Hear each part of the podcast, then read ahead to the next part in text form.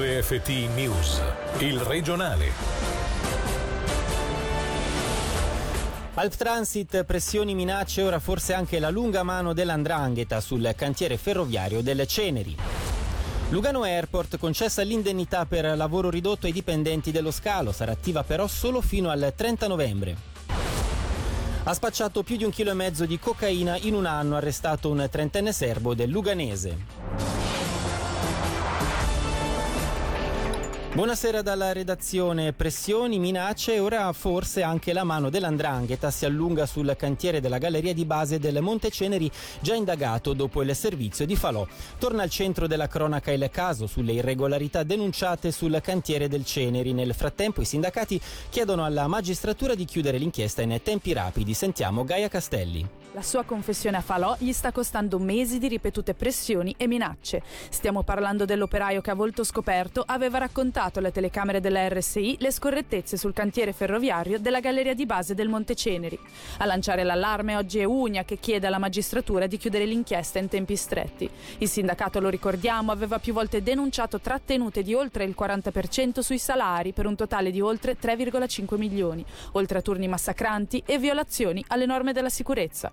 Sulle minacce all'ex operaio sentiamo il sindacalista Unia Igor Cima. Il fatto di essere sistematicamente avvicinato da terze persone che gli chiedono e lo invitano con modi diversi a ritrattare, a tacere in cambio della ripresa del lavoro, in cambio di denaro. Ecco. Per cui questo l'abbiamo denunciato, lui ha testimoniato e ha riferito al procuratore, visto questi fatti si acceleri, proprio perché è una questione anche di incolumità dei testimoni, di lui ma anche di altri è certamente legato all'inchiesta che c'è in corso in Svizzera. Accuse infondate. Non si è fatta attendere la smentita di Generale Costruzioni Ferroviarie, società del consorzio italo-svizzero occupatosi del cantiere del Ceneri, che ha puntato il dito contro Ugna ritenendo il suo un attacco mediatico. Non è finita qui, il caso si complica ulteriormente dato che alcuni media italiani riferiscono di possibili legami tra l'andrangheta calabrese e una ditta italiana nel consorzio.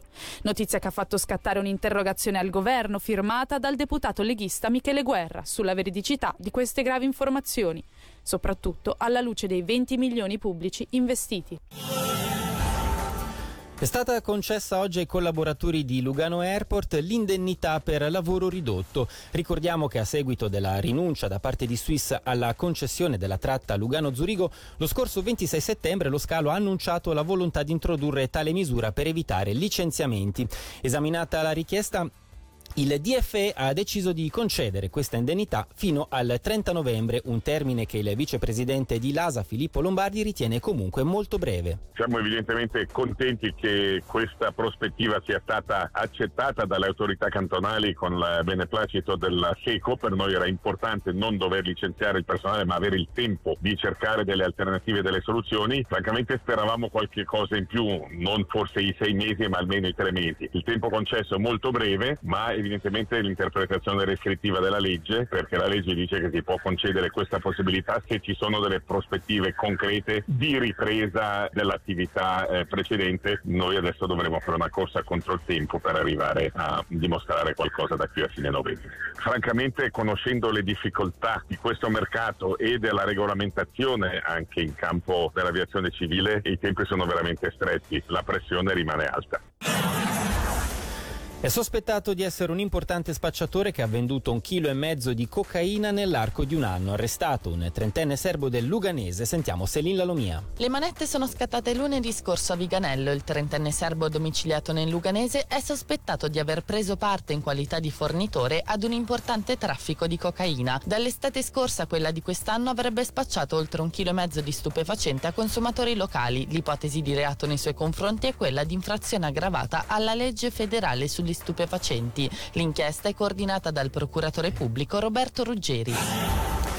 I treni sono pieni, la denuncia del sindacato SEV porta alla luce i disagi sia da parte della clientela che da parte del personale, un fenomeno presente da diverso tempo ma che nonostante gli incontri con i vertici delle ferrovie non pare trovare una soluzione ad es- Ad esasperare ancora di più il disagio quanto successo lo scorso fine settimana, sentiamo il segretario sindacale Angelo Stropini. Quello che ha lasciato perplesso ed ha irritato ulteriormente il personale è la situazione di brutto tempo a nord delle Alpi, bel tempo a sud, rispettivamente l'inizio delle vacanze della Svizzera interna. Si sapeva esattamente che ci sarebbe stata una forte affluenza di clientela. Ora, sostenere da parte del portavoce dell'FFS che pur sapendo queste cose non sono stati organizzati treni supplementari è estremamente grave ed è una presa per i fondelli sia per la clientela che per il personale. Le brevi questa sera sono con Davide Maggiori. Ristorni nel 2018 versati alla Svizzera quasi 81 degli 84 milioni di franchi riconosciuti. La differenza di 4 milioni corrisponde ai debiti di campioni d'Italia col Ticino. I lavoratori frontalieri interessati dall'accordo sono 61 mila. Avrebbero sottratto alla Migrol di Manno più di 6.000 stecche di sigarette per un valore di oltre un milione e mezzo di franchi. A processo oggi gerente commessa della stazione di servizio e altri due complici. Siamo in un'emergenza, non servono compromessi, ma decisioni coraggiose e incisive. A dirlo è sciopero per il clima che in una lettera al municipio di Locarno chiede di dichiarare l'emergenza climatica. Nella seduta di lunedì. Giovani tra desiderio di morte e desiderio di vita è il titolo dell'evento organizzato dalla clinica Santa Croce di Orselina dedicato alla giornata mondiale della salute mentale. Domani sera a Muralto si parlerà del desiderio di morte nei giovani, un dato in crescita ma preso poco in considerazione a livello statistico dove a spiccare invece è il numero di suicidi in diminuzione. Ne parleremo questa sera in radiogrammi, qui un estratto con la direttrice sanitaria della clinica Santa Chiara, Sara Fumagalli. La riflessione di questa serata sarà perché c'è un desiderio di morte nei giovani. Parleremo di quello che noi vediamo, parleremo anche di quello che vedono questo esperto che viene dall'Italia, che è il professor Mario Rossimonti, che se ne occupa da diverso tempo, come pure un nostro connazionale che è il signor Lodi, che si occupa da anni con Pro Di questi temi. Quello che condividiamo tutti è il fatto che questi ragazzi portano un vuoto esistenziale, un'incapacità di avere obiettivi, un'incapacità di desiderare che si fa fatica a comprendere ma in realtà rappresenta un grosso problema per loro, come pure un sentimento di fondo di incomunicabilità e impossibilità ad essere compresi dal mondo degli adulti soprattutto, ma comunque in generale da una società. È importante parlarne perché il desiderio di morte spesso ci fa vivere a un sentimento di paura, disorientamento, quindi sentire un giovane ragazzo parlare di morte ci spaventa talmente tanto che resistiamo, che ci opponiamo quasi alla possibilità che questo possa avvenire. Motivo per cui il desiderio di morte di questi ragazzi è inascoltato e non compreso. È tutto pronto per il primo campionato europeo di BMX Freestyle, in scena da domani a domenica al nuovo park di Cadenazzo.